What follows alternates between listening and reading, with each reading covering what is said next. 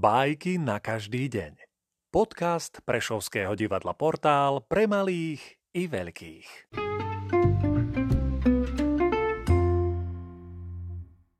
Konstanty Ildefons Galčinsky Rozprávkový zákazník Klobúčiky, klobúčiská, malé čísla, veľké čísla a moju veľkosť ani jednu.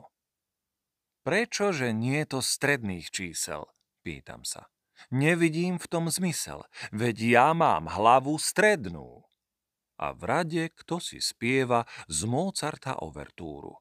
Oči má plné striebra, vo vlasoch nočnú chmúru. Čudný chlap zaiste. Tu nach, tu bledosť v líci a uši striebristé blíži sa k pokladnici. Mozarta spieva si trasie tvárou, čo len tak jasá. A hlava tu mu rastie. Tu beda scvrkáva sa a každý klobúk vezme a vyskúša ho riadne. A každý klobúk presne na jeho hlavu sadne.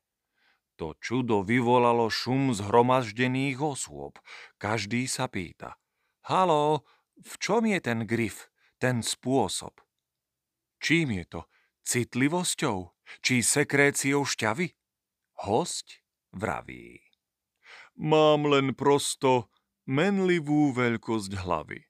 Raz veľká ako basa, do dvier sa nedostane, a keď sa zmenším, zasa malá je neslýchane, no prežijem to šťastne.